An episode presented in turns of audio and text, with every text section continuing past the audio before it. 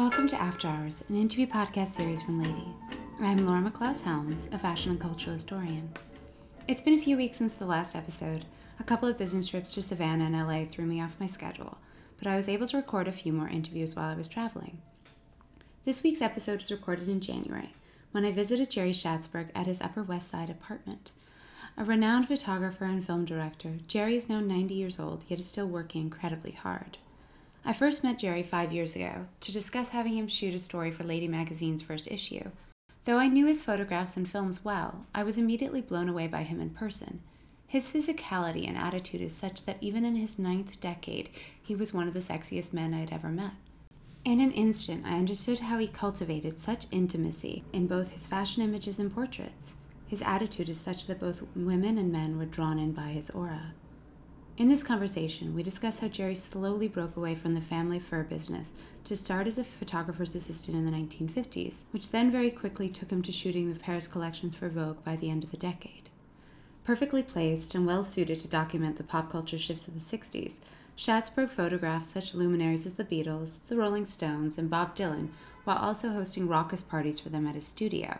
As celebrated as his subjects, Jerry appeared often in the gossip columns as a man about town, especially once he became part owner in two of the hippest nightclubs in town. First, uptown was Ondine, then Salvation in the West Village. Jimi Hendrix memorably played Salvation's opening night. In 1967, Schatzberg became even more of a tabloid favorite when he took up with an up and coming young actress, Faye Dunaway. The pair were briefly engaged, and he took many of the most iconic photographs of her just as she hit superstardom with Bonnie and Clyde. While filming Amanti in Italy, Faye fell in love with Marcello Mastroianni, yet she remained friends with Schatzberg and starred as a mentally ill fashion model in his first film, Puzzle of a Downfall Child, which premiered in 1970. Jerry was always attracted to more offbeat characters, drifters and those on the edges of society. In this conversation, he explains what attracted him to the characters and films that defined his career such as Al Pacino as a heroin addict in The Panic in Needle Park, and Pacino again with Gene Hackman as vagabonds in Scarecrow, for which Schatzberg won the top prize of the 1973 Cannes Film Festival. Jerry's interest in films such as these led him to turn down blockbusters and choose a less conventional directorial path. As with the other interviewees in this series, he molded his life and career by following his passions. As we discussed, this has led to somewhat strained relationships with his children, but has also provided him with a creative life that still fulfills him. We talk at length about the creative process, the act of developing an idea into a script over many years, and the difficulties then faced in getting it to the screen. Jerry is currently at work on a script, as well as new books and exhibitions of his photographic work. Jerry has lived a long and fascinating life. To speak with someone still so creatively inspired after many decades was, for me, incredibly invigorating. Inspiring as a creator of photographs and films, Jerry Schatzberg is equally as inspiring for his thoughts, perspectives, and passion for life. Head to ladyworld.tv to read a short article about Schatzberg, see a slideshow of his photographs, view all of the trailers for his films, and to sign up for our newsletter. Enjoy. Thank you for sitting down and agreeing to talk with me today. Nice Pleasure. to see you again. Yeah. It seems like you've been incredibly busy the past couple of months. Yeah, we have been uh, busy. We've got uh, a couple of things going. Um, we're looking at doing a show. We're, we're working on a book. I've signed up with a new company in uh, Great Britain to uh, handle the archive somewhat, you know, and uh, all of that that's piling up, and uh, Oh. Know, so it keeps you busy. It's it's better that way. Yeah, definitely. What would the new book be? The new book would be uh, an old book, uh, actually a uh, takeoff on the Dylan book that I did uh, for Genesis, which is a limited edition, and you have to get it from them. So this will be more a commercial, more commercial book that is uh, available in the stores, and uh, they'll change it around a bit, you know, but uh, at least it'll be open to more people to to, to, to get easier, and it won't be as expensive as the other one. So you uh, you grew up in the Bronx, right? Well, until I was 13, Thirteen. then uh, we moved to Queens. Okay. and um, I stayed there until I went into the Navy. I was, uh, I I was 18 when I went to the Navy. Stayed there for a couple of years, thinking that we were going to have a long run of it. Because when I went in, they were they were plan- they were thinking that the war would go on another two years. And uh, I went in in June, and in August they dropped the bomb, and that changed everything. So I had to stay and you know do my time. But uh, the, the duty that I had was much different than it might have been if the war was still on. And I did that, and then I came back to uh, Queens. I had a childhood girlfriend. We, we knew each other since we were 16, and that developed into a marriage. We uh, stayed married for about, well, we stayed married for uh, 19 years, but after six years, I separated, and um, we just stayed married for the next 13 years. I have a friend, um, a photographer, he's not living anymore, but he always used to get a kick out of me saying I had, um, yeah, I was married for 19 years, and the last 13 were fantastic. You know? it's not funny for the other Yeah. people, but uh, it's a joke.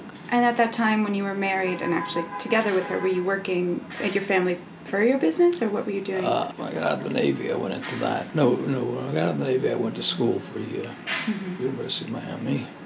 And then I decided to go to work. And I went to the uh, family business, which I didn't like. And uh, I stayed there. And I used to go to, uh, out to lunch, I used to go to Willoughby's. Willoughby's was like B&H's, but much smaller version. B&H is amazing. You know, when people come here and they say, well, what can we do? I said, well, you go to B&H, it's really amazing.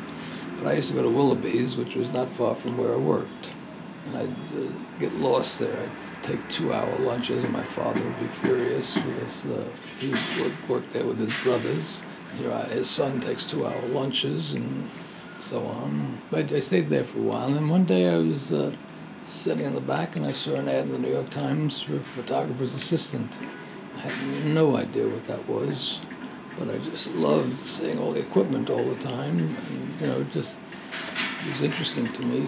Had you always been interested in photography and the arts? No, know, I think when I was getting out of the Navy, I asked my, uh, I mean, as a kid, I had a plastic camera. But I was, uh, get, when I was getting out of the Navy, I asked my folks to get me a camera. So I had a camera. When I got married, I upgraded a little bit on the camera, but not much. And um, my uncle worked for a company that if you took their diapers, you'd get a free picture of your child. So I, I asked, well, fir- first I went to um, see this, um, see what this ad was for. So I told this guy, you know, he asked me about myself. I told him, and he laughed. You know, he thought I had a lot of nerve trying to get into something that I knew nothing about. He said, "Well, come in and we'll see what we do." I, I came in. He sent me to Lillian Bassman's studio. I don't know if you know Lillian Bassman. He sent me to Lillian Bassman's studio because uh, her husband was looking for an assistant. He was in Europe, so I went there for the interview. Actually, the first person I saw eventually became a stylist in my studio for me, and I brought her into film, and she became a fashion uh, designer for my films for, I guess, eight, nine, ten of my films. What was her name? Jo Ynocencio. Through that, she got other jobs, and then when I needed her, she, if she was available, she'd come. But if not, she'd have to stay with people. But she, she had a nice career, and uh, so I I worked there for a couple of years. No, I I, I, told my my uncle took me out where he goes. He, he, he would sell the picture. You know, he'd get the free pictures, so he'd take the free picture to their uh, homes and then try to sell them 40 50 dollars worth of pictures. And these people didn't have money. They, uh, I, I, I just couldn't bear the fact that he, he didn't hear them say no. He never heard them say no. He just kept on going. He'd go away with if you, if you sold nine dollars, you get full commission. He'd sell thirty, forty dollars worth of pictures, and I didn't want to do that. I said, "Well, who takes the pictures?" Uh, He says, "Oh, there's no money in that." I said, "How much money?" Because I turned the job down at Lillian's because they could only offer me uh, twenty-five dollars a week, and wife, kids, Yeah. didn't didn't seem to work out. And then my uncle had this thing going, so I thought, and then they Lillian could only offer me uh, twenty five dollars, and um, I didn't have uh, my uh, GI Bill anymore. I didn't have any of that, so I had to get a real job. And uh, he said, uh, he said, there's no money in taking the pictures. I said, how much money is there? He says, well, they'll give you um, 10 sittings a day. It's $2 a sitting. That's $20 a day. It's better than twenty-five dollars a week. And I said, well, he said, well, no, it doesn't quite work that way. I, I'd rather, I'd rather get into the photography. So I started doing that. I borrowed money from my mother to buy a camera. They showed me how you do it. You put a screen up, back of the kid, put them on a table, and put them on the stomach. You cross their arms like this, and they lay on their stomach, and they can't break that because they don't have the strength to break that. So most of the kids' pictures you see are kids on their stomach with their arms crossed like that. And so I did that for a while, and I uh, I didn't like it because I come to the first place, the child's sleeping. They won't let you in. The next place, the child's sick. They won't let you in. You'd end up doing two sittings a day. So I went to uh, I went back to my uncle. He got me out selling pictures. I figured on my own I could just pick up from friends and the family and all that. I'd do baby pictures. So then I went out selling, and I didn't do very well at that. And about a year later, I called this guy again, and he remembered me and laughed again. And he said, "Come on in, I'll see what I can do." And that's the time he got me a job with the photographer. And I started working for Bill Helburn. I worked for him for two and a half years, and then I went out on my own. And uh, the great thing about working for Bill, if you worked hard, he, he allowed you to use the studio at night with so many people coming in to want to be models and all that, and that you were able to do test shots in them. They need the pictures, and you need the pictures because that's how you learn. Mm-hmm. I think I was I was in business six months, eight months, and I went up to Vogue, and I had enough for them to say, uh, okay, you know. Bill Lieberman said, uh, "Yeah, I'll give you, I'll give you an assignment," and I didn't really believe him. When I left, um, I said to his secretary, um, uh, if, "If I don't hear from him in two or three months, can I call back?" He said, "If you don't hear him in two or three weeks, you can call back." By the time I got back to the studio, he had already called to give me an assignment. It's amazing. Yeah, it was. Now what do I do? but then I started working for them. I worked for them for two and a half years, and there was an, McCall's was uh, they had a new art director. They were doing really terrific work, and I thought I'd like to work for them. So I asked him if it would be all right, and he said no. He said if you work for us, you got to stay with us. And I thought about it, and I, I felt that McCall's was really doing interesting work. So I left Vogue and I went to uh, work for them. I, we did some good work there. I was able to come back to Condé Nast. I never was able to get back to Vogue. I, yeah, I could work for uh, French Vogue or English Vogue, but I couldn't work for American Vogue. Mm-hmm. And then, you know, things just kept on rolling. And uh, I was doing a bit of research and through the Vogue archive, and it seems like you started February, and then by June you had your own cover. with uh, Vogue, Yeah, it seemed very quick. yeah, I think it did. It did sound very quick. Was it that fast? Yeah, it was really. Really? Like the first, well, the first time I could find a picture by you was February '58, I think, and then That sounds right. and then that cover was a couple of months later. Yeah, because then I, I, I was doing, uh, I did the collection in 58 Mm-hmm. for, them, I think, and uh, which is the book that I did with Martinka. Um, and I liked that book. I liked the photographs in that. Yeah. It was behind the scenes Collections. What else are you investigating? Were my ears burning? Uh, were your Um, ears burning? So once you got into photography, what? Obviously, you must have loved it because you stuck with it. What? It, what was the so? I almost didn't have a choice. You know, I, I've got kids that I've got to support, uh, and I hated uh, working in the family business, and uh, it wasn't going to change. That wasn't going to change. I started to do it, and I almost immediately I felt a difference in my life. You know, but, and, and I was living out on the island with my family, and I'd have to travel and uh, almost two hours a day to get in and back. Uh, you know, and uh, but I was really loving it. And uh, Bill was terrific. If you you know when uh, he had two assistants, and we were both very loyal to him. But um, uh, the models needed pictures, and all the agencies knew that. He had been doing this for a couple of years, and he showed me what what, what it was all about.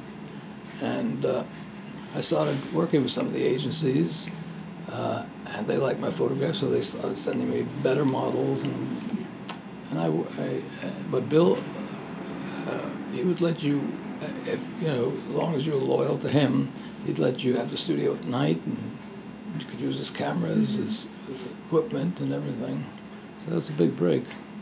He didn't pay very much, Yeah. but uh, that's all right. At what point did you shift your life away from Long Island and to the city?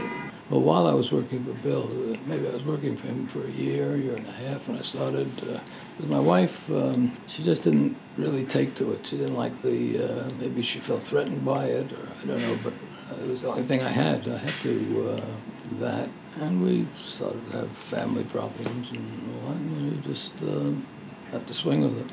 Because by like the '60s, you were sort of a man about, known as sort of a man about town, and like the well, almost like a celebrity in your own right. Well, you know, th- things did happen pretty fast after that. You know, there was I think I, I started my own studio in '56 or '57, something like that, and then uh, I started to meet different people, and you know, uh, one thing leads to another, and. Uh, I think the big, one big change, and especially if you're working for Vogue, uh, they start to give you more celebrities to photograph, and you start to talk to people. And, but I, uh, I think with, um, and I had been photographing musicians, uh, and because of the, uh, I was very friendly with the English photographers, mm-hmm. and uh, I'd go over there. One year I went there 11 times to shoot things, and uh, we just had great times.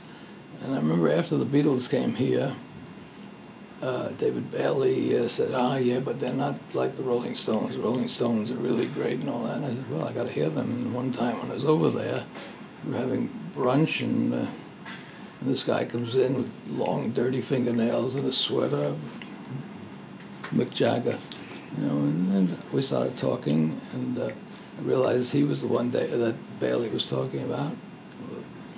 And um, I said, "When are you playing? Because I'd love to hear you." We're playing this afternoon. And they were. I said, oh, maybe we can go down there. And he called up the theater, put some tickets aside, and we all drove down there. And uh, he was he was in a car with Chrissie Shrimpton, who was his girlfriend, and we all had cars behind following. When we got to the theater, I saw these people, these kids, they, and they saw him, and they started screaming and all that.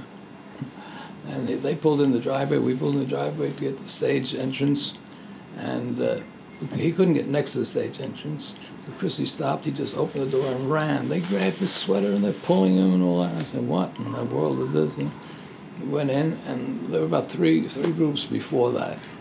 One one in green outfits, one in blue outfits, one in red outfits. And I figured they're probably putting on their yellow outfits, you know. And he came out, torn sweater, and just the way he was, and the whole group was that way. And I realized there was something new happening and uh, and we became very friendly. We did. Uh, Jane Holzer and Nicky Haslam and I did a party the first time they came to America. And then they called it we called it the Mod Bowl, and um, three four hundred people on the floor because my my building I was in had wooden beams, and it was the, um, the building that uh, Tiffany was in when they started as um, silversmiths. Where whereabouts is At 25th and Park. Okay. And the floor would go like that because it was all wooden. And uh, I, had a, I insured the uh, party for, I think, a million dollars or something like that. And, uh, and we became very friendly. And they went on with their career. My career was coming on. And uh, we'd see each other through the years, but everybody's always working, you know. Uh, I, I, I deal a lot with Dylan because I got a big collection of him. I photographed about two and a half years, and uh, I, I, was talking to his agent, his manager once, and I said he, he's never, he, you know, he's never around. I'd love to see him. He says, you know, he's on the road hundred days a year. He's got 14 grandchildren. And I don't know how many he's got now, but at that time, so everybody has a life, and you just go on living it. How did you originally meet David Bailey and Terence? well, I first became friendly with um, Terence Donovan, and uh, Terry came over.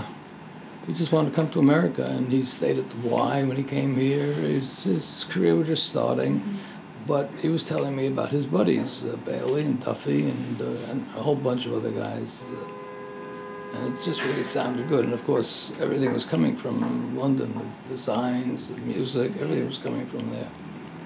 And uh, I, and the first place I went uh, in Europe was uh, Great Britain, It was London. I, went, I think one year I went there 11 times. Every time somebody had something to shoot, I said, you got to shoot it in London, you know. We just gradually all met, and we, we, you know, we, I was here, what they were there. Mm-hmm. And uh, we were just um, always having a great time. You know. I think the last time you I was here, you showed me a photo of Bailey and Donovan in the snow naked. Yeah, on my terrace Yeah. when they um, when we stayed together and. Uh, uh, so, so the snow. I said, Bailey, take your clothes off. And he stood in back of the sofa, a little piece of furniture there, and uh, ba- uh, uh, Terence had a heavy coat on and all that. He's waving a little British flag. Yeah, we had great times for a long time. And everybody went on to their career. At what point did you get interested in doing film? I think there was always a little thing in your in my mind that uh, film might be interesting. I didn't know much about it, and uh, I started to do some commercials, which I didn't like uh, because it was too restricting. But I was just playing around. I had a camera. I'd uh, play around with one or two models. I'd do things with them. I was very friendly with this uh, model, who was a big model at the time. While I was an assistant, she was a big model, but she was so wonderful, so helpful because she knew I was struggling, and she would uh, work for me. I'd ask her, would she, you know, four or five o'clock in the morning, uh, I'd like to do some pictures. Okay, okay, and she was really a top model, and she was wonderful to work with. And then when I, uh, when uh, Vogue uh, asked me if I wanted to do the collection, I said yes, of course. And I wanted to take her to do the collection, and they wouldn't let me take her because they felt she was around too long. They want a new face and they didn't and they didn't care. They didn't uh, say no, no, no, we'll get a new face.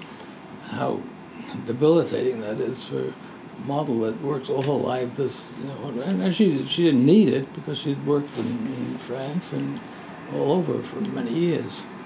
But I really wanted to do the collection with her, and they wouldn't let me. And I just started to uh, investigate a little bit, and I found that had happened to a lot of young ladies, and it really was tough on them, very difficult. And uh, I say, uh, but I was saying, uh, how can I show this? And I thought, well, maybe I can just do a photo story of it and get somebody to do the text and write, a, write, write about it. But it wasn't working. And then um, I got a call from two uh, producers from LA, asked me if I was um, interested in being a, a uh, an advisor on a, a, a series they were doing for ABC, The World's Most Beautiful Women. I said yes. and uh, when they came into town, I talked to them. I said, well, you know, who's directing? They said, we don't have a director yet. I said, can I show you some of the things I've been doing? You know, maybe. And so I showed them. They showed it to the network. Everybody said, okay. So now I was director. We went to London to our first sitting, which was with Lady Antonia Fraser who later became Harold Pinter's wife. And uh, she was she was wonderful, and I, I liked the whole thing. I liked the setup. It was it was not very big and professional. It was just me with a camera and somebody doing sound. We were waiting for the second um, subject to come in. That was uh, Queen Sirikit of Thailand. Because it was not just cosmetic beauty. It was somebody that had a brain, somebody that had good heart, To me, that was, and, and Antonia was, uh, writes very good historical. And, uh, and obviously the Queen of Thailand is, uh, so uh, she, we, uh, she kept canceling and, uh, and I had an arrangement with them that if I had to go back, I'd go back, shoot what I had to shoot, and then come back again. And I had to go back. Maybe a day or two after I left, she came into London. I couldn't come back again. So uh, the two uh, producers decided they would shoot it. And those two were always arguing with each other. And again, they went into arguing. One took one segment, the other took the other segment, and the network got fed up with them and they canceled them out. So that was the end of that. But it gave me a taste of it, and I, when I came back, I said, maybe that's the way to tell this story. And I uh, spoke to a friend of mine, Geoffrey Holder, Mm-hmm. and I, I asked Geoffrey, you know, did he know a writer? He know, you know, I told, I, so I said, I, I really don't know much about this, but I think I have, I want to do something. And he said, well, I've got a friend, he's uh, French, he's, um, he wrote very good films in the uh, 40s. He did, I think, Simone Signoret's first film, Jean Philippe's first film. And I said, how can I get in touch with him? He gave me his number, I called him, he was coming to New York and on his way to LA. And so I met with him. I liked him. I told him what I wanted to do. And he went on to, um, I made a deal with him. He went on to California. And then, uh, and by that time, uh, I had been with Faye Dunaway, and at the beginning of my project, she wasn't involved in it because she didn't know about it. And after when I told about my project, she got very excited about it. And I said, because I'm going to use two different uh, women to play the older and the younger character. And then I felt I could probably get make her older, make her younger, and use one actress. And that's the way I went. So she was involved with the project, and it just kept on developing. You know, we went through. Uh, he, he he gave me a script that was not bad, but he was such a pain in the ass. You know, I sent Faye out to see him, and he'd say, "No, no, she's not right for the part. Her eyes are too close together." He's telling me things that mean nothing. You know, and uh, I felt I felt I couldn't really do, work with this guy. I didn't. I, just stopped it, and I, I hired another. My agent made a, deal with uh, for me at Warner Brothers. I hired another writer who wrote a terrible script. I wouldn't even show it to them. Then I, talking to um, Paramount about it. But in the meantime, I had met a writer that I liked a lot, Carole Eastman. And uh, I had a producer, but he was in India all the time. I couldn't get him to make a deal with Carole. And finally, I had to dump him. And uh, I made a deal with Carole. We wrote, she wrote a script, and uh, we had a deal with uh, Paramount. And when uh, Bob Evans read it, it was not what he wanted. He wanted to blow up. I thought it was going to get another blow up. My film was not blow up. My agents didn't know what to do really because we had exhausted a few sources, and uh, he knew that uh, the Newmans had a company Paul and Joanne, mm-hmm. and if they each did a film for Universal, they could produce a film that they wanted to produce. So we sent it to them. They liked it. They decided that they would do it, and that's how we finally got it on. And uh, they were wonderful. You know, uh, uh, Paul never tried to interfere. I wanted to bring him in more. You know, and I went up to Connecticut to talk to him about the script. And the morning that we were, started to work uh, was the morning after the night that Sharon Tate was murdered, mm-hmm. and also uh, the hairdresser that was murdered was a good friend of theirs. Sharon was a good friend of mine, and we just couldn't work. So we left, and the next time I saw them, uh, maybe a couple of cocktail things, but they came out to the, uh, Paul came out to the uh, opening day of shooting, didn't interfere, just wished us luck and all that. And he was fantastic, you know. I felt obliged to when I had a, a a, um, a, uh, a film put together. I took it out to Oregon where he was shooting, and we had a screening out there. It went very well. And we kept on putting it together. And that's how I got into the film business. And once you started actually shooting, did it feel like this is the right next step in my life? Yeah, I was uh, very. Uh, it was very difficult. It, it, it you know, I think there were certain times in my career and in my life that maybe were wrong for me because my photographs were starting to be very well received and all that. So I left the business that was where I was. I made a foothold, got a foothold mm-hmm. to do something else. So instead of continuing on the one, it was a stop. I uh, sold my studio. I figured I'll do the one film and I'll get the studio again. Didn't work that way because I was offered the um, second film before the, film, the first film was even finished. Mm-hmm. My agent had seen it and she liked it and she told these people about it. They looked at my work and I said, okay. So I was uh, on my way to doing my second film. And then the third film, same, almost the same thing happened. As soon as I finished the uh, second film, the third film was offered to me. So I was in the film business. And after the uh, third film, which won a prize in Cannes, mm-hmm. I was offered a, an office and a job for, uh, with Warner Brothers to develop work for them. After struggling for 10, 12 years, I wanted to get, get an easy life, a little bit easier life. And it didn't work out that well because anything I wanted to develop was a little bit too way out for them and we couldn't get together. But I wasted two years. I should have just sat back, read scripts that people sent me, and just continued on because um, that's how the first three were. When I was doing research, it seemed like you were attached to a lot of films that never happened. Oh yeah, well, um, most directors yeah. are. You know, not everybody has the uh, the kind of talent that Spielberg has. Spielberg was a genius in knowing how to please everybody. Mm-hmm. Most we have a, a certain road we go down. People that like your films, they like your film. Yeah. But he's got a different kind of talent. He's a good filmmaker. He knows how to grab the audience. And uh, but I've always been working on two, three, four projects at a time.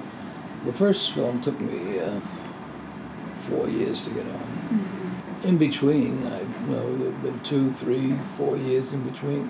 The one I'm hoping to get on now, it's I've been working on six years now. I think it's starting to uh, happen. I know the, the script is much better now than when I started. And if I had done it six years ago, it may not have been the same film that I've got now. Mhm. It wouldn't be because I know it's changed. But I think what I've got now is really good. And I feel good about it. So that's where I'm going. I'm, I'm, I, I just talked to a writer two days ago through a friend of mine. She's a young lady, and he said she's written a script that's fantastic. She hasn't published. She hasn't had anything produced yet, but he said I trust him. So I'm, she's sending me her script, and, and she's she's a fan of my work. It helps, you know, because Yeah. we get together. We're going to co co-write the script now. I've got the whole story all plotted out, all my notes and everything. I just want somebody to work with on the dialogue. Yeah. Otherwise, everybody will be speaking like me. and uh, I want to give each character a voice. I mean, that's a special talent. Mm. Yeah. Well, I started with, uh, you know, Jonathan Lethem. Mm-hmm. I started with Jonathan uh, last May, I think. And I thought Jonathan would be great for what I want. And he just couldn't take to the screenwriting thing. You know, he's a great novelist. And the, also, collaborating is not for him. You know, he likes to get up at 3, 4 o'clock in the morning, sit by himself and suffer, you know. That doesn't happen all the time with collaboration. You have two people suffering. Mhm. you know. Your, I feel like your films are so much better known, or you know, more famous outside of the United States. Yeah. In France, I'm treated like Spielberg.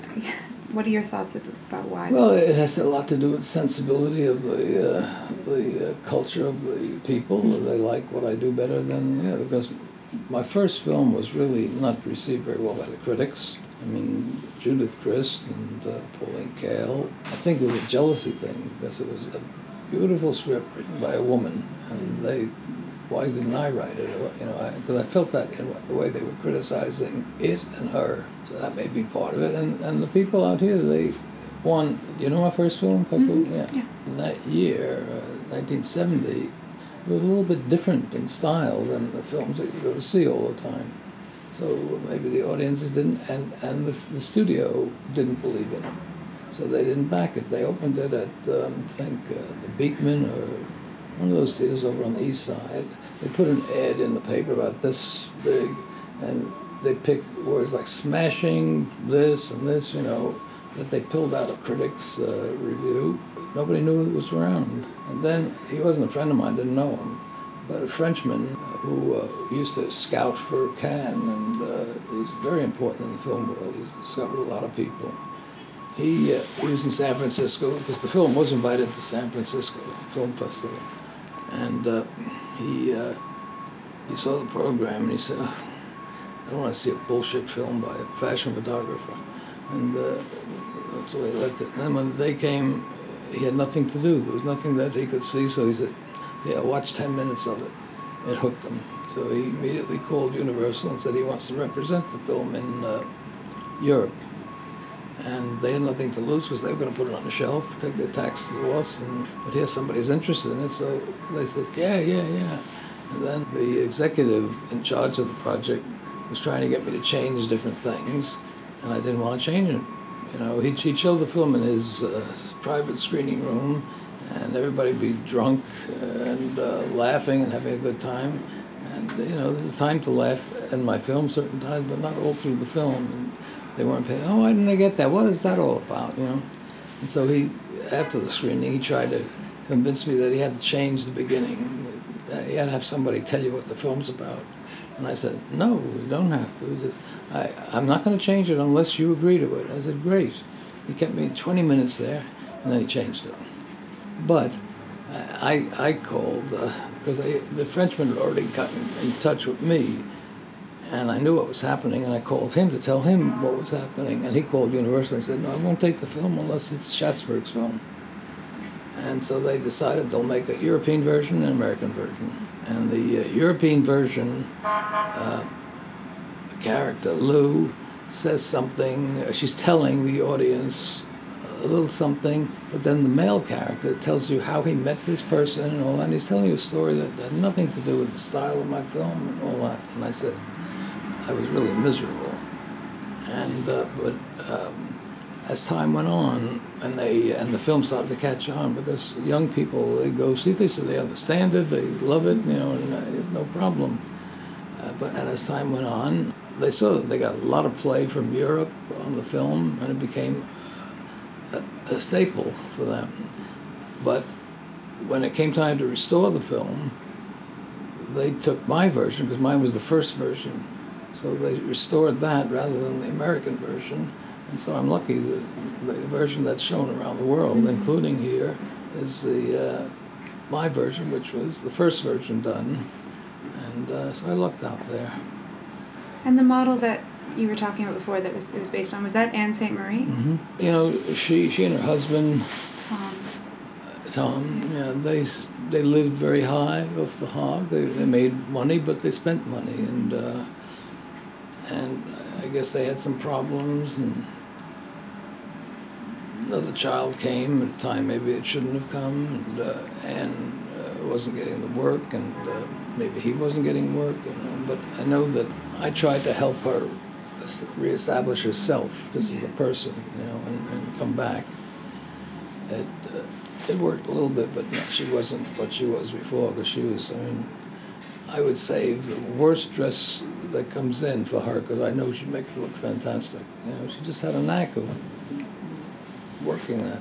And, uh, and, you know, it's a it's a big talent. You know, it's, it's like acting. It's like being a scientist, a good scientist, but you don't have to study as much. How did you meet Faye?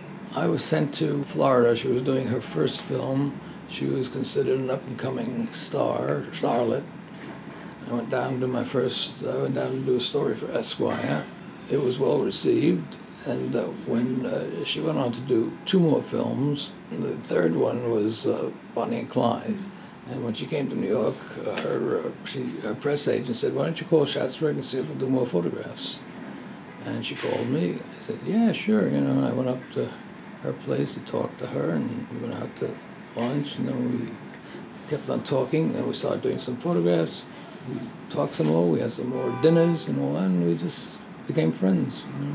What was it like working with her? Well, you know, it's uh, some sometimes she's a, a, terror, and sometimes she's a pussycat. Mm-hmm. You know, she's she's got a temperament. She's probably one of the last divas, you know, so she's uh, kind of demanding. And I was lucky to be surrounded by uh, people that I knew well in my business. And, when I was photographing, all I, they didn't want to take any crap from her either. You know, sometimes they tell her off a little bit, which wasn't the thing to do. And one morning, uh, she uh, she was being nasty, and um, I just uh, called a rap in the morning. I just left the set. I thought I'd be fired because first time director calling a rap in the morning, you know. And uh, somehow or other they protected me, uh, and I guess the studio never got to hear about it. And uh, Faye and I just got together again and talked it out and stopped working. And, you, and one scene where she has her list on her mirror where she puts uh, the people she won't work with well, after that uh, thing, she wrote my name on the list, and I left it on the list. it's in the film. You know, um, but we're still friends. She's just moved back to New York. Must have been interesting because you dated. You were you en- we were engaged. engaged. and then obviously by the time you were doing the film, you weren't together anymore. No, she uh, went off to do a film with uh, Marcello Mastroianni, and we were having dinner one night with Jason Robards and uh, Lauren Bacall, and Bacall was saying to me, what are you doing? Said, I'm going to do a film with um, uh, De Sica, with Mastroianni and Lauren Bacall. And she looked at me and she said, you know, and uh, that's those things happen on films. So she fell in love with him, and he fell in love with her, and that lasted until the film was finished, a little after the, her film was finished. And then she did the same thing to him with somebody else. So. But she, uh, when she came to me to do this, she had already committed to it, and she lived up to her commitments. You know, she didn't get a, she had already done Bonnie and Clyde, and she didn't get a big check for this film, probably scale or something. But uh, and she did it, but she loved the the part. She, you know, because I uh, I didn't do it for her. I, I was going to do. Um, uh, I thought of using two actresses. Um, uh, I didn't one of the two as the older, mm-hmm. and they get a younger actress to the younger.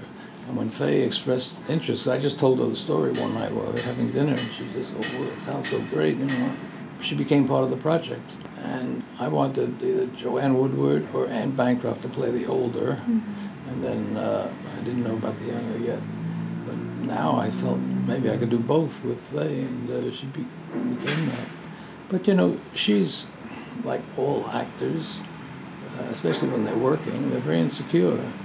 And you got to take that into consideration. You know, they're totally naked in front of the everybody. Mm-hmm. That's what they do. They just bare themselves. And that's very difficult for somebody to do. Uh, and so they got they've got to, you know, I've, I've had it with, I think, all, most all actors, because they always have a temperament. They always have something that uh, doesn't suit them, and they've got to work that out. The films you've done, you know, you really understand the characters. I feel like you know, it's not they're not huge blockbusters, they're not Spielberg-esque films. It must be really enjoyable for the actor. I think so. I mean, when Faye heard the story, I mean, she already done Bonnie and Clyde. She could do any any film she wanted, mm-hmm. and she did after that. You know, she just, but she liked that character, you know, and, and I'm hoping that happens now because uh, the one I'm doing, and we, we're I have to build the female character a little bit more, a little differently. Because it started with a male character. Uh, I, I, started the whole idea with him first, so the story went is his story. But now I realize I'm going to build the female character, which will be fantastic. Also, it's a, it's sort of a, a Greek tragedy. It's a it's a tragic romance. It can't it can't be, mm-hmm. and. Uh, but I, the problem I had, the biggest problem I had, was because I, I like to leave a little space open for the um, at the end. I think maybe things can can go back like with my drug addicts. At the end of the film, they're walking together, but we don't know if they're going back to drugs. If going, we don't know what they're but they are together. Maybe something good will happen. So I like to do that, and I found it just about a month ago with this because I was having a tough time it was just too tragic and too final. And now I think I've worked it out, so it'll be a little bit more my, my style of ending. Mm-hmm. I always I always think that as long as you're living, there's a little hope. Yeah. yeah. That's true. Mm. It seems like the the films you've done, like the subject matter's been quite diverse. From sort of a fashion model to then going to the drug addicts, then to drifters and then politics, etc. There's an author, I don't know which one, a famous author, but he said there's only two stories, uh, good and evil. You know, so you look for that in there. It doesn't matter how, what you use to get the story told. It's the story or, or the what you're saying that matters. And uh, my my first films were basically with. Um, uh, people on the edge of society drug addicts or a model. You know, they're not your normal people in the mm-hmm. streets. So that may be why some people can't relate to them. And uh, a musician, there's not very many musicians that are out there, or a politician. They're, they're just, uh, it's not uh, as if you're a store clerk or a secretary, you know, mm-hmm. so. And I, and I have nothing against stories about store clerks, you know, because uh, they have the same life everybody else has. It's a different relationship, a different level of, uh, of drama. Yeah, and, and this one, this is a tough one because the, the main character, who's a, uh, a, a jewel thief, also a, a border character, mm-hmm. not everybody's a jewel thief, but uh, and he's a good guy. He never used a gun. Never. He only robs from the rich. He, he, you know, well, he, he's, he's about to be, be apprehended. He's got a big reputation in Europe uh, as a thief, and uh, they're onto him. They, you know, and he decides to leave Europe or Mhm. France and hide in the States or in New York. Just lose his identity until everything quiets down, maybe five, ten years. Because he's still a good thief and he feels that anytime he needs to have a little extra money, he knows how to do it. The, the French mob that actually gets him his papers to come here, to get him in here, you know, through Canada and whatever he needs. And then he just he just hides. He, he doesn't even have a name. He goes by an initial. Mm-hmm. He is very he, he, he he's friendly with a woman that's manages in a way. She's a she's a refugee also. She manages a clean dry cleaning place, and because he's also a bit obsessed by his clothes, he likes them clean and all that. He doesn't have too much money unless he robs something.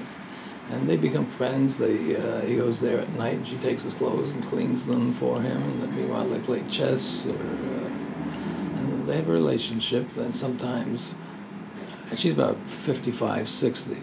So it's not a, a romantic relationship, but because they're both lonely, they have sex whenever they want to have sex. And they just, you know, it's just an open relationship uh, for them. Not, they, neither one expects anything to really happen, but it gives them a little something. And they really talk about things. She has a lot of wisdom. And then he finds out that he owes the mob something. He's got to drive a car. He doesn't know what it's for, but he's going to be the driver. And he, he tries to fight it, and uh, his fence tells him, you know, if you really fight it, they'll kill you. So just you better do it and get it over with, pay them back their what they're doing, and uh, and he doesn't want to. He's very angry about that, but he knows he has to do it. So he, he does. He doesn't want anybody to know where he lives, so he won't let them pick him up. He has to meet them in a certain corner. He puts on a little bit of a disguise. He meets them, and, and uh, then they drive to where they have to go. Something happens. He doesn't know what even know what it was. We don't know what it is. We, we see the, the other two guys. They come. One of them comes running out. Then we hear a gunshot. Then the other one comes running out, and they jump in the car. And he's, "Come on, let's go!" And they drive off. And he accidentally kills a kid who's on a push scooter coming across the street. And it was an accident. There was a big truck blocking the corner. The kid, every day when he goes to school with his mother, they race. You know, they she's running behind him. He's five, six, and and he's on his scooter looking back at her, and and then all of a sudden she sees he's coming to the corner and not stopping, and she just goes crazy. She had just taken some pictures of him with her uh, phone. That's why she's getting her bag up. That he just scoots away.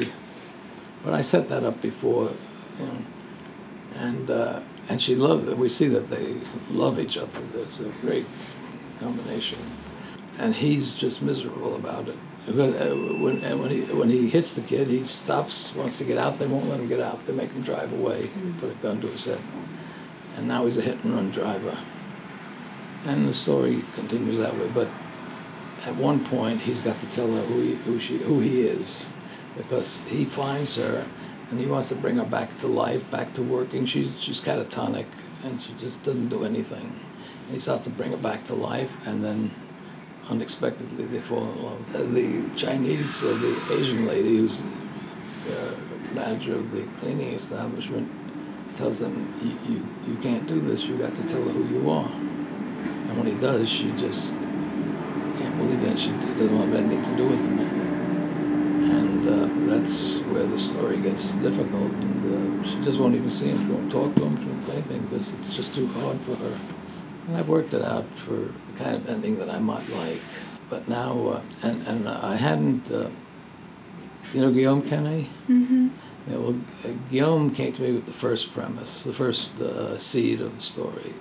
And then when I started working on it, I didn't really like uh, the way the story went and all that, so I changed. And I started going my own way, and I, I'd tell him every once in a while what I was doing. It didn't mean much to him yet. But then one time he said to me, "Do you mind if I work? Uh, Miriam has a girlfriend, is a writer, and uh, mind if I write a summary of it?" I said, "No, absolutely do it." You know, and what he wrote, I hated. It just was nothing of what, because I had changed the whole story of New York, Mhm. coming from a New Yorker rather than the Frenchman. You can go either way, and. Uh,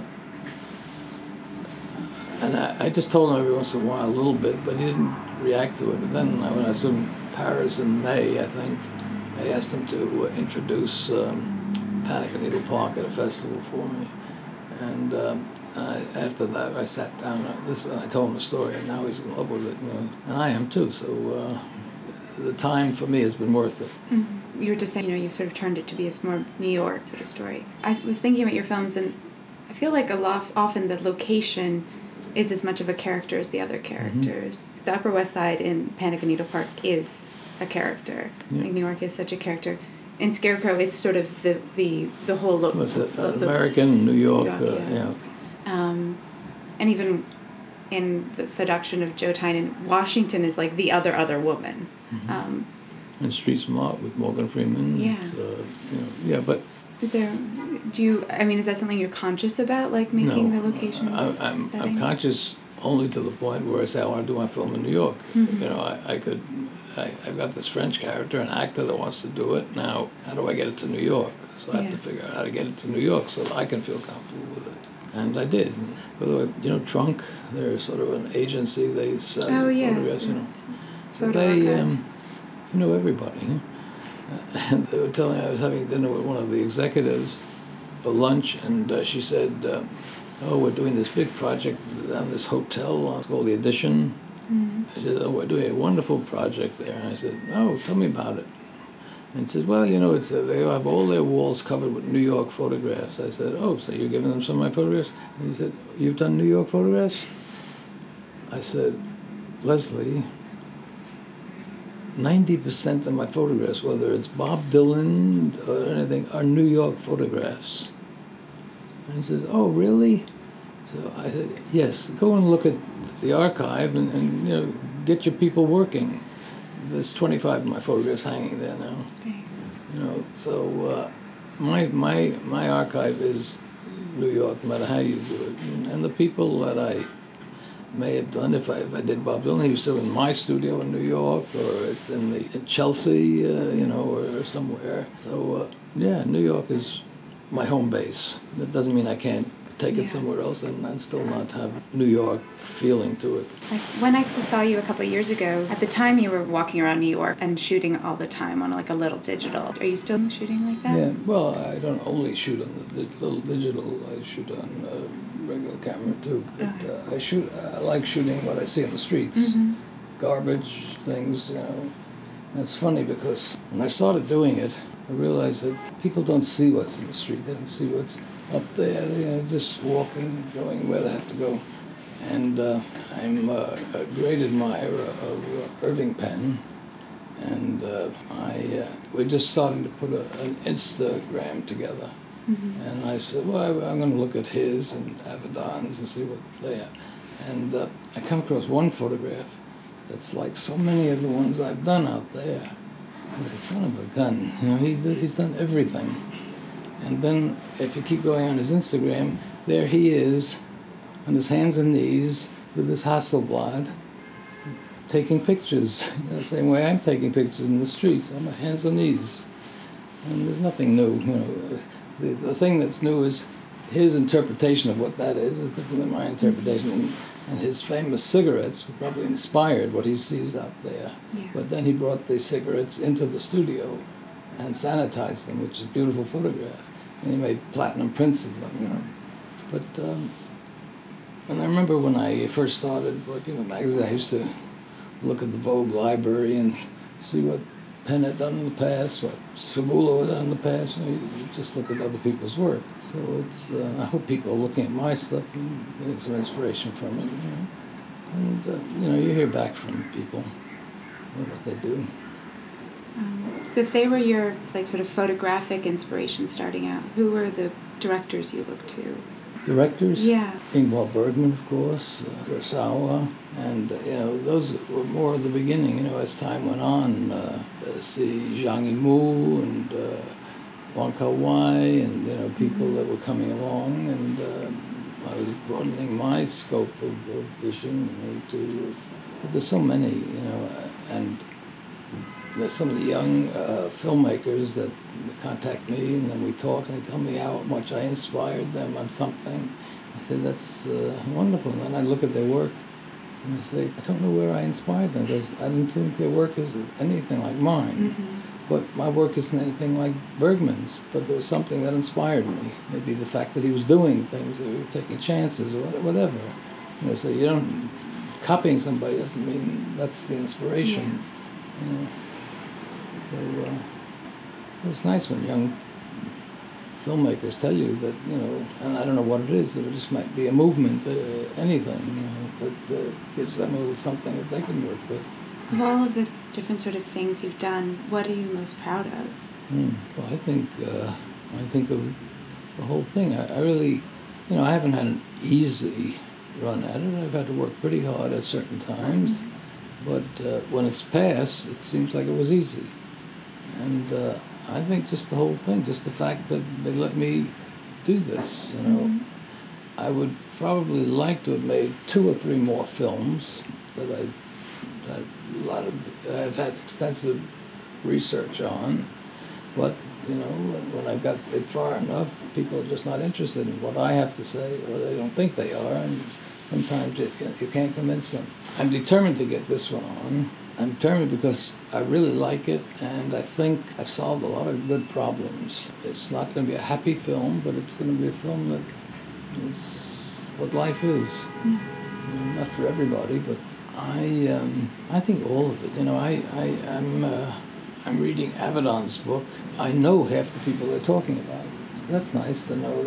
And I was at the Lyon Film Festival this year, and I, I know I'm friendly with the Mexican directors, Cuarón and uh, Guillermo del Toro. When I saw Guillermo's film in, in I said, wow, that's a beautiful film.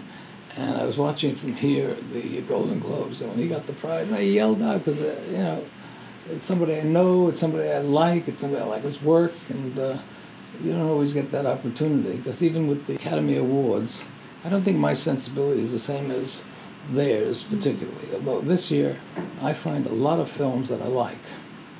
Maybe they're not great, but I like. Well, Guillermo's is in there. He's got 13 nominations. And I think maybe this is a good year. Things are changing. They've got more women doing things. They've got more racial people doing things. And, you know, so it's opening up to uh, a, larger body of artists, and now they can give more to the people and start people thinking a little bit differently. Now we just have to get rid of the president. I never feel uh, awful saying that in New York, because in New York you don't you don't run too many problems with that. I mean, I'm sure when you're traveling, everyone in mm. Europe and stuff. What happened to you guys? You know, how, how can you do that? You know.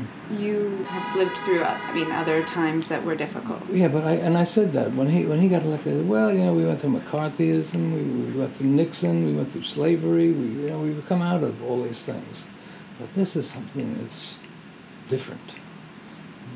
This is the first time I'm really frightened this guy could become a dictator because the people just don't. He can know what about what he does. Yeah. They find a, a, justification for it, and when they and the more he gets his way, the more they see they like it, and uh, I'm really concerned about it now.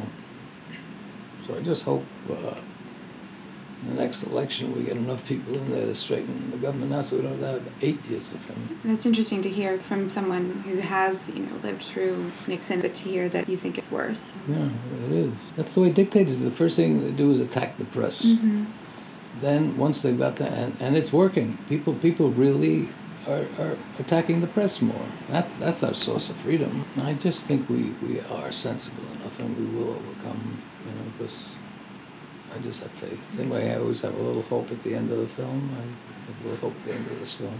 And how did you get into journalism or whatever you're doing? I'm actually a historian. I now call myself a cultural historian because I'm interested in all sort of aspects of sort of culture, the arts. Mm-hmm. Even though I got my degrees in fashion, I've done books and exhibitions. You, you photograph? No, I've um, curated exhibitions mm-hmm. and uh, written a a book on a fashion designer. Which one? Thea Porter. Faye actually wore a lot of her clothes. Thea Porter? Yeah, she was based in London in the late 60s, 70s. I know Thea, Theadora Van Runkle. Yeah. Maybe she always goes to the Theadoras for her uh, fashion. well, um, I, I, you know, I love Theadora, but she did Bonnie and Clyde because Bonnie and Clyde for me is, is a theatrical uh, gangster film. Mm-hmm. And so the clothes work. And Faye just got so much acclaim from it that she just was so in love with Theadora. But then when she did Thomas Crown Affair, costumes didn't fit for, for that. It was a little more down to earth film, and with her wearing these these short skirts and the big hats and all that, it just didn't work for me. You know, I don't, wouldn't tell her that, and I wouldn't tell Theadora. I love Theadora. But she did the costumes for. Did she do them for Puzzle or no? Know, my my my stylist. Oh, Jo. Jo did them, and uh, I thought she, every time I see the film, she did a great job, you know. And they wouldn't let her get, take credit; they wouldn't give her any credit because she wasn't in the union. I didn't know you had to be in the union to do all those things. I, I saw that film. I've only seen it once. A couple years ago, you presented it at Film Forum.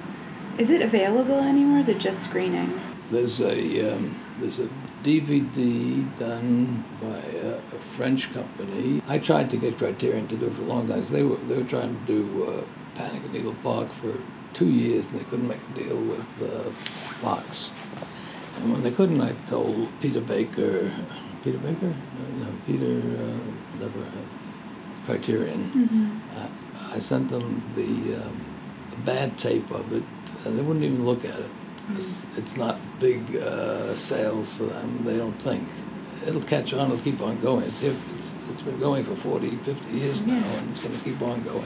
I'm surprised they But, but it. they didn't pick up on it. But then, when um, the French company did it, and and I saw Peter at the uh, French embassy, and he ran over to me. He said, "Oh, that DVD is great." And I said, "Why didn't you do it?" Oh well, uh, you know, they didn't want to look at it. They didn't even look at it. I, I sent them. He was playing at the film forum. I, I said, "Go look at it." But I, I'm glad that it's done by good company anyhow. Problem is, you, you have to have the facility. You have to have either. Uh, You're the other region. yeah, the regions, but they did do a good job.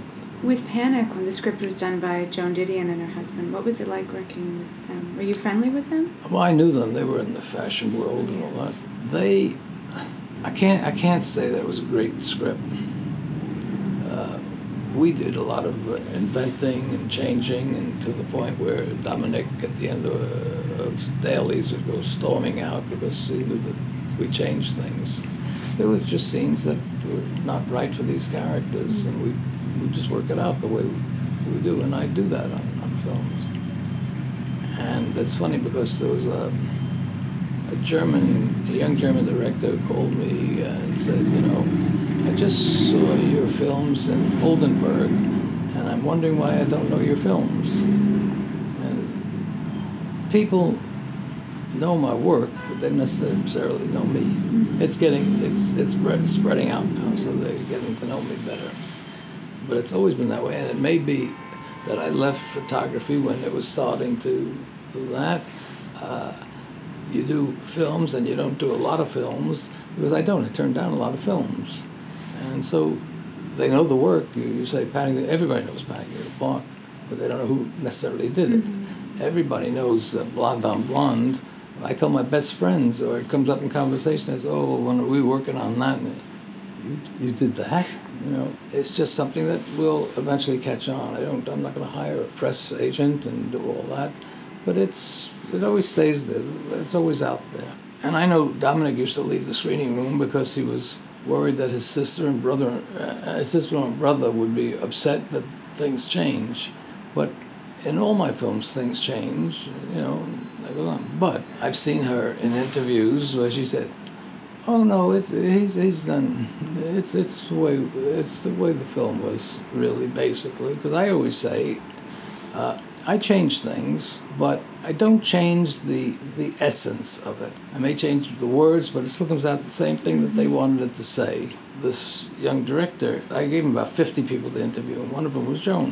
I hadn't seen any of the footage. Because I figured it's his, let him do it, let him put it together and all that. And then at one point, some others, Americans, wanted to do something, and I said, well, you know, I'm very tough on that because if I if I don't see a good premise, I'm not interested. They said, well, your life. I said, no, my life is my life, but there has to be a premise within that Yeah. why my life and why how did that happen and all that. And they don't quite understand. But I understand because I've seen too many bad documentaries with just interviews. Oh yeah, he's great. Oh, he's a nice guy. Oh, you know, who cares? I want to like you know Bill Cunningham, and mm-hmm. uh, there's a reason there. There's this guy that looks like anything but somebody that should be involved with fashion, and he goes in the street and he finds all these people that are fashionable, nobody else even looks at, and that's a premise. But with uh, Joan, so so I said I said, uh, Philip, you better send me your stuff. Let me look at some of it and see, because I don't want you to waste your time. I don't want to be wasting my time. So he sends me, and he says, you know, I think I screwed up with Joan Didion. Oh, come on, you know, you know, you don't, you can't get her isolated, and, and you know, she's frail. She's, you know. he says, I know, I know. So he gets, he brings us, uh, he sends me the stuff, and I'm listening to. There's not very much with her, but at one point he's. Um, he must be talking to her about the dialogue and maybe changes and all that. And she said, you know, it's not that he didn't like the dialogue. He doesn't like any dialogue. and I love that. because, you know, first of all, I think cinema is pictures. And if somebody sees that, that's great. She, she knew, she knows when I change something, but we get along great. But I also worked on another film with her, and I had to leave them go because they were so possessive about what they had written. They, they were in it first, and they wrote something, and uh, I just didn't really care for it. And I told them, and, and then out of circumstance, Barbra Streisand got involved, and she and her boyfriend they also didn't like the script, but they liked the idea. So uh, we had a meeting with Joan and John, and. Um, and very attentive. And I love Joan. Joan is such a homebody. She sits there with her bowl of peas, cutting the ends off, and all that. Listening. Oh yes, yes, yes. Mm-hmm. Yes, yes, yes. And John the same way. And then they did nothing. They were very possessive about what they had written. It was disappointing, and I had to let them go because I got Barbra Streisand now. The studio was in love with the idea that Barbra Streisand would do it because uh, they had a company that is an ancillary company to Warner Brothers. So they were able to get money from that. But sometimes it doesn't work, you know. And, uh, and when people when people are really entrenched in what they've written, and I feel that about myself because uh, you know I'm looking for a writer now, and I've really got my whole story out there, but I don't want to ever think that that's it. I, you sit down and this is what I want you to do. And, you know, I want to get the reason I'm looking for somebody talented, and I want, I want to get somebody that's going to contribute, make mine even better. Mm-hmm. If I don't think it's better, I won't use it because, you know, I, I can do that. I think it's it's important to listen to people, and you hire people because you should hire people because you're going to pay them to give them what, what they have. Because um, the re- the reason I say uh, that I I want to co- uh, collaborate with somebody on this is because I I think if I wrote the dialogue, everybody was speaking like me. And I can, I'm really good at doing story, but I would be afraid that I would be, everybody would t- be talking like me. I want somebody to pick my characters and give them each a voice. It'll make my work better. Was that A Star Is Born, the one you were mm-hmm. working on? What hap- What ended up happening with? Because you obviously didn't end up directing it. No, they called me to do Little Mary Sunshine, and uh, actually Jon called, Peters called, and I said, you know, I just signed to do something else. And uh, uh, what was it? And I said, well, it's uh, Stars Born. It's a remake of Stars Born. And they said, oh, really? And then uh, she told, he told the Barbra. Barbra said, well, can we read it? And I said, of course. You know, sent them thing they wanted to do it. We uh, went through the process, signing everybody up and all that. And then, and Jon had never produced a film. Now he's going to be a producer. And like I wanted to have a production manager that I'm familiar with, that I've worked with, and all that. He he had he wanted to have a friend. He knew he met a friend for dinner, and he you know, and he wanted that. And I said, well, no, I'd rather feel comfortable. You know, uh, if I make a mistake, you tell me that you think it's a mistake, and we'll talk about it. But uh, so uh, we had about four or five arguments, and she sided with me all the time. It sounded more logical what I was saying. I'm making films, he wasn't making films. And then, you know, it's funny that he uh, took my wife and I, my wife of that time, down to, down south California to show us his salon. you know, How do you do it gracefully to say, who the fuck wants to see your salon, you know? I, we did. We went down for the weekend and uh, we saw his salon. We wanted to have breakfast, so there was a place there that was quite popular. So I, I didn't know about it. They found out, and uh, we go we go in, and he goes up to the maitre d', the hostess, and said, uh, and it was crowded. He says, uh, "We'd like a table for four.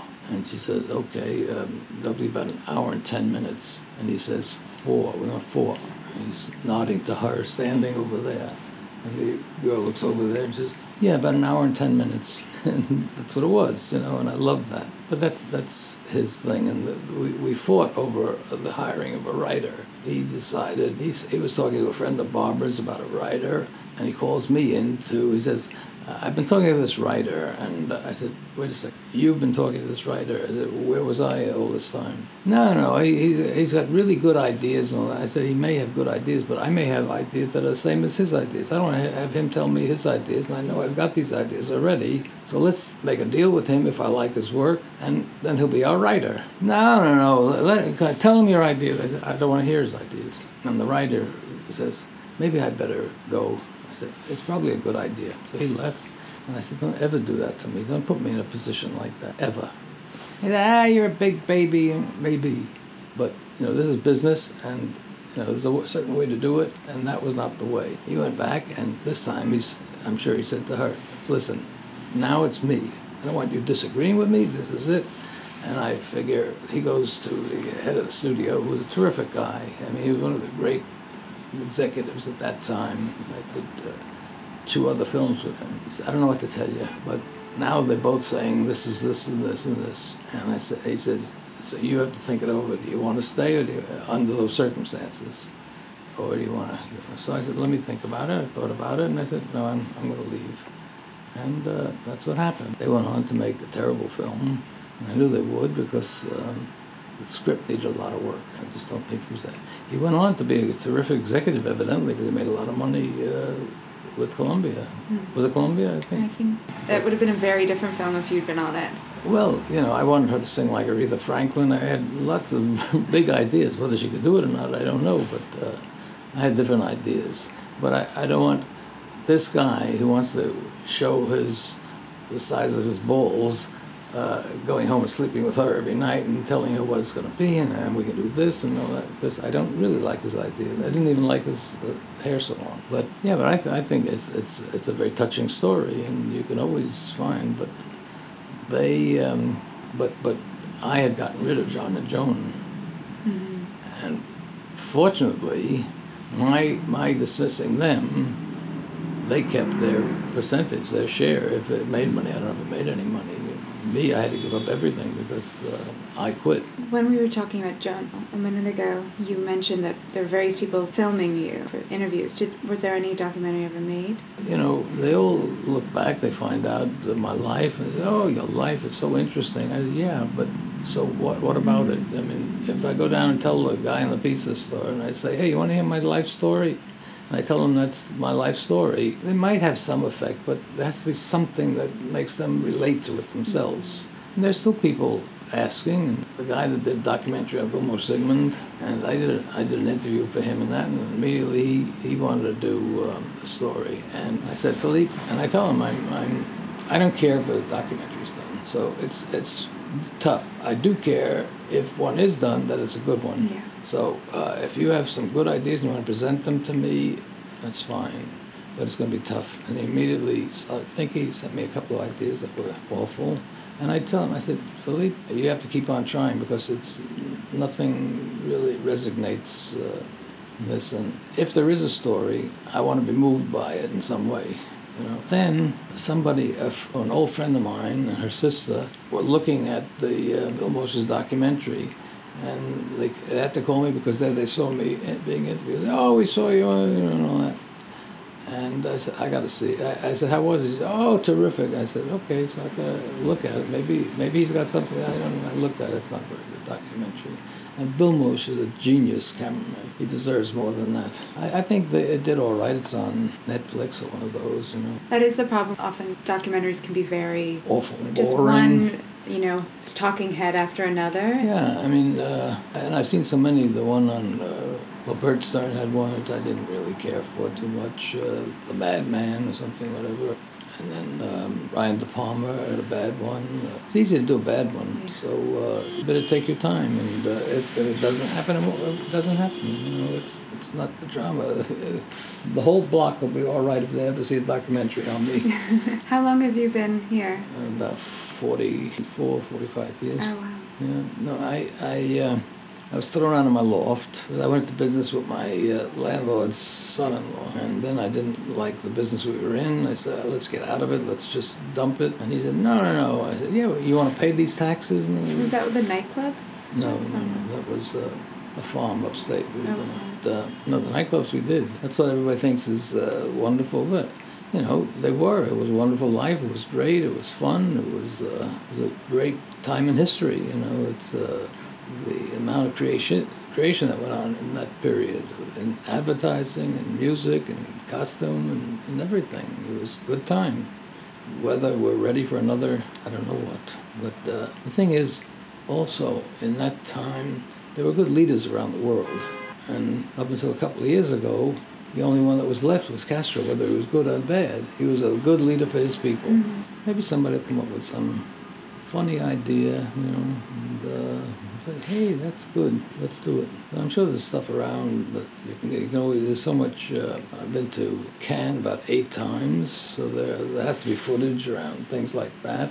And I've had, I think, six or seven films represented in Cannes, so uh, I'm sure they've got great footage. I was on the jury, which was great fun, great jury out of it, uh, two very, two, three very good friends, uh, Tilda and um Quentin. You know, and uh, those things are really good. You know, it was a funny incident because um, we were sitting in the jury box before the film started, and they're showing on the screen. They have everybody coming on the red carpet, and there comes Mick Jagger, and the girls, uh, Tilda and uh, Emmanuelle Béart. Oh, Mick Jagger and Jagger carrying on, Jagger. And uh, he comes, I guess he comes by. About five minutes later, the jury handler, Jerry, Mick Jagger wants to say hello because we're friends. Even if a documentary never gets made, it's it sounds like a you know a really wonderful life. Yeah, but, but there has to be a reason for Yeah. that wonderful life. You know, Uh, an interesting thing is something we talked about.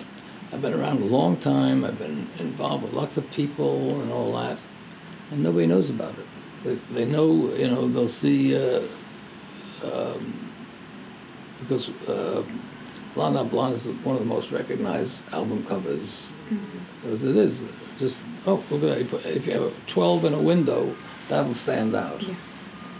and, and things like that. And but I don't believe in a false one. You know, if if I uh, if my father was a murderer or something, and from that something else came and all that, you know, he overcame that. You know, uh, or if I was born blind and then I all of a sudden I could see and I started taking pictures. You know, that's the premise. The fact that I. Uh, had some nightclubs, that I was with some wonderful women and uh, wonderful men, uh, different reasons.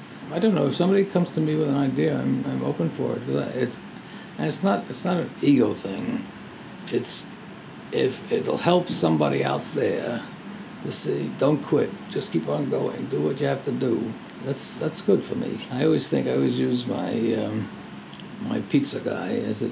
I want my pizza guy Tim to see it and say, "Hey man, I saw and you did that and that and that," you know. But that, they'll probably take less to make them say that because they're just getting your picture taken makes them uh, be appreciative. But I really like to teach somebody something to, and and there's a lot of clever. I mean, I'm sure. Um, what's his name on PBS? the funny old guy. He does great documentaries. Oh, Ken Burns. Yeah, I mean, he, he'd probably have sit down and, and be able to think of something. But, uh, you know, he's got his own thing to do. And if this was important enough, then he'd be onto it already. I think you know just having your incredibly long career is inspiring enough, you know, to people, and the fact that you're still trying to produce. Oh, yeah. Well, well one of my uh, good friends, she worked for me for a long time, and since she's left me, she's done, I think, four books. Deborah Davis, I don't know if you know her. And uh, she's, she's done um, some interviews with me, because some of the stories are funny. hmm you know, and that's fine to have, but you still have to have a premise, as far as I'm concerned. But who knows whether I'll be around, whether anybody will be around, and all that. So she did uh, a few hours of that, I talk every once in a while to Jeff Rosen, who's uh, Dylan's manager. And uh, the documentary that Scorsese signed, he just put it together. And he didn't put it together by himself because he gives his editor equal credit on that. But Jeff did 10 hours of recording of uh, Dylan, and Dylan wouldn't give anybody 10 hours. Jeffy Wood because he's his manager, that he feels comfortable with them, he feels secure with them. And that the, the Dylan interview that goes through it, that's, that's the thread. Mm-hmm. Because nobody, nobody else is going to get that. You know. But, uh, you know, it takes a little bit of doing to do that. I mean, maybe one day I'll, I'll come up with an idea because sometimes I'm sleeping and all of a sudden uh, that may be how I got the end of this film. You know, just wait a second, you know. And I said, oh my God, of course that's how it happens. You know, we never know. When young photographers or young filmmakers come to you for advice, what do you tell them? Get the fuck out of here. uh, well, if I can help help them, usually like. Uh, the Softies, Safdie brothers. Mm-hmm. Uh, Je- uh, Josh called me one day and introduced himself and all that. He said, "Hey man, we have uh, uh, a meal together." He said, "I was brought up in your neighborhood." And I said, "I was brought up here," and uh, immediately we uh, turned on to Barney Greengrass, and we just and we'd see each other every once in a while that way. He told me that my films have inspired him, and then I read. See, I don't see it. I look at his films and I said, well, what did I do to inspire him in that? But something inspired him. That's good enough for me, and it's good enough for him. And uh, even not this last one, but the one before, with the uh, homeless gal, young gal, and all that. Um, he, it was written when, when it was reviewed. It was compared to Panic in some way, and he kept saying to me, "And I use a lot of your locations. I don't see that." you know, but he sees it differently. Mm-hmm. I remember uh, it, it, concerned me years ago when I uh, was learning, and I used to look at Penn's photographs, and I, I love his lighting and his perfection and all that. And I had lunch with Alex Liberman, and I said, um, it concerns me that I I copy that or I try to copy that. And he said, don't, don't, don't, don't let that concern you, because it's, it's all right to copy as long as you copy somebody good and copy them well. You know, your own personality will take over and it'll be yours uh, eventually. You know. And I, I, I, understand that. And I think your photos stand out as being yours. Yeah. yeah. But, you know, when you're inside the picture, you don't think of that. You know, uh, you look at other people's pictures, oh, but yours, it's like hearing yourself on tape you don't want to hear yourself on tape. Well, but uh, we have to do it. You know, we have to get ourselves out there, and we have to just you have to get yourself naked in a sense to uh, to express yourself without any inhibitions. And uh, but it's difficult to to work if somebody is uptight and all, and um, sometimes sometimes the subject will take their clothes off and for two minutes or something like that, they have a problem. And they don't. Then it's you know they they have their clothes off, so it's nothing. Yeah. And I, I was photographing a young Japanese gal, and uh, she saw my she saw my uh, the, the pictures. I was showing her pictures in, the, in my archive. Those pictures are somewhere, and they come up. She said, "Oh, those are beautiful." I said, "Yeah." I said, uh, "Thank you." I said, "Have you ever done any?" She said, no.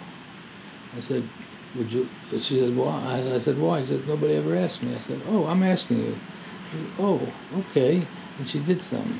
And we did about three or four sessions, some with clothes and without clothes and all that. And then after we were maybe on our third session of shooting, she said, you know, I feel, I, I don't feel comfortable. I feel, I said, oh, well, you know, then you shouldn't do it. And I said, and besides that, I didn't see it. She, she may have felt that, and I can usually tell from when I'm photographing somebody if they're not comfortable. Mm-hmm. That's my job to make them comfortable. Didn't see it at all.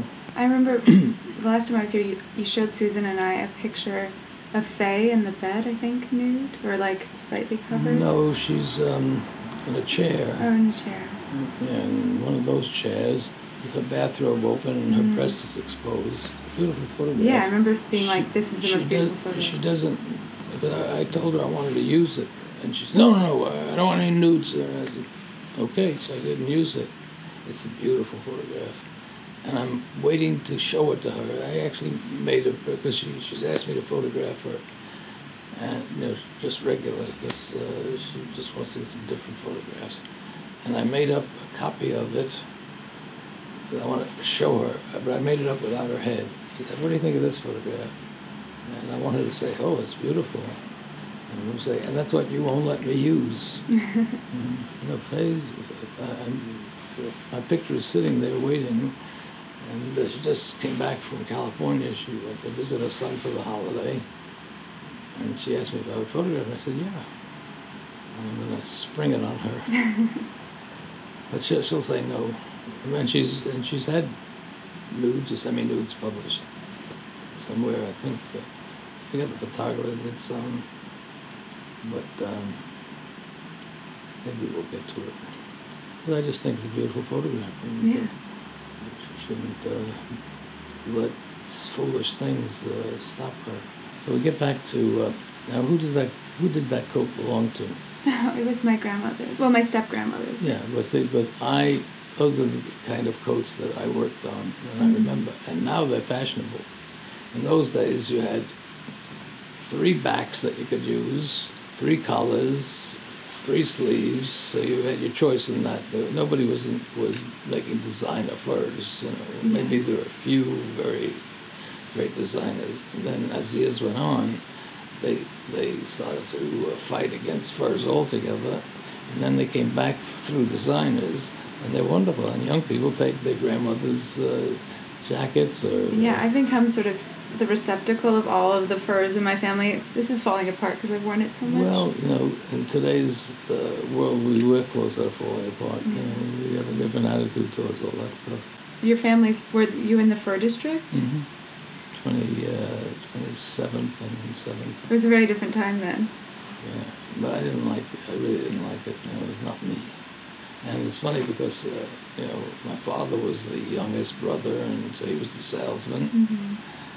And uh, he used to send me out with a box full of uh, coats, pretty heavy, and send me to Russeks. You know Russeks? I've heard the name. Yeah, they were on Fifth Avenue. They were a big sort of department store, but they specialized in furs. Okay. And that's Diane Arbus's family.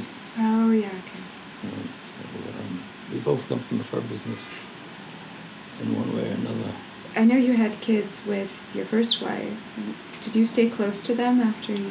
Uh, I'm no. Uh, I think they were really affected by the divorce, Mhm. and the older one has other issues too. But we see each other, but it's not. Hey, Dad, how you doing? And all that. It's not that kind kind of camaraderie. You know, it's almost. Uh, he's uh, he's uh, ashamed to say no, so he says yes to uh, a dinner or lunch, and uh, we think differently. We're very much different. And the the younger one is easier to talk to, and, uh, but he lives out in uh, Arizona. But you know, I see too many uh, people like this. I'm reading. Um, Avedon. Now, Avedon and his father didn't get along at all. I didn't get along with my father, but Avedon and his father didn't get along. And you know, no, no, nothing says you have to get along. You, know, you got to make it work the best way you can. And um, although he, uh, I, and I just read that part where um, there's different people talking about working for him and uh, what his life was like. And, but they say that when John who's his son, would come to the studio, and usually he was always angry, which is the way my older son is. Avedon would stop whatever he was doing for John. He wouldn't stop it for other people. He wouldn't stop it for Mike Nichols. He wouldn't stop it for anybody that come into the studio. Like his son, he would stop it for. So it's in, one instance, it's a, a big guilt complex, and um, and I I think. Um, Avedon knew that he was gay for a long time. So I guess that may be a making up for something. That's why he married and married, and then he had um, John was his only child, I think. But then uh, people who worked for him, who were very close to him, say he, they, they don't even they don't ever remember him dating. I mean, his whole life was his work, and he did a good job of it. You know. But uh, it, it probably takes something away. Yeah. Would you say the same thing for yourself? That your whole life was your work, or how? Uh, no, because I came into it much later. Uh, you know, I came into it not knowing what my life was. Because I wasn't a photographer. I mean, uh, I think Avedon did photography in the uh, Coast Guard or something, and uh, so he had something going, and, and so he was able to follow through. I didn't know what. I mean, when I went into Lillian Bassman's studio, I sort of fell down the rabbit hole. Mean, everything black and white and red. You know, was a whole different thing. I didn't know that this existed, so I had to learn about it. And I fortunately uh, went to work for a photographer that would teach me because he was out there. He was social. He was, you know, he was a good photographer. No, I think we we all do with it uh, what we have to. You know, just take that life that we're presented and sometimes it works and sometimes it doesn't. I can't complain. Yeah, I would like to have made maybe one or two more films, and I still may. You know. Uh, Thank you so much for talking to me. You're welcome. No, it was easy talking to you. That's the important thing.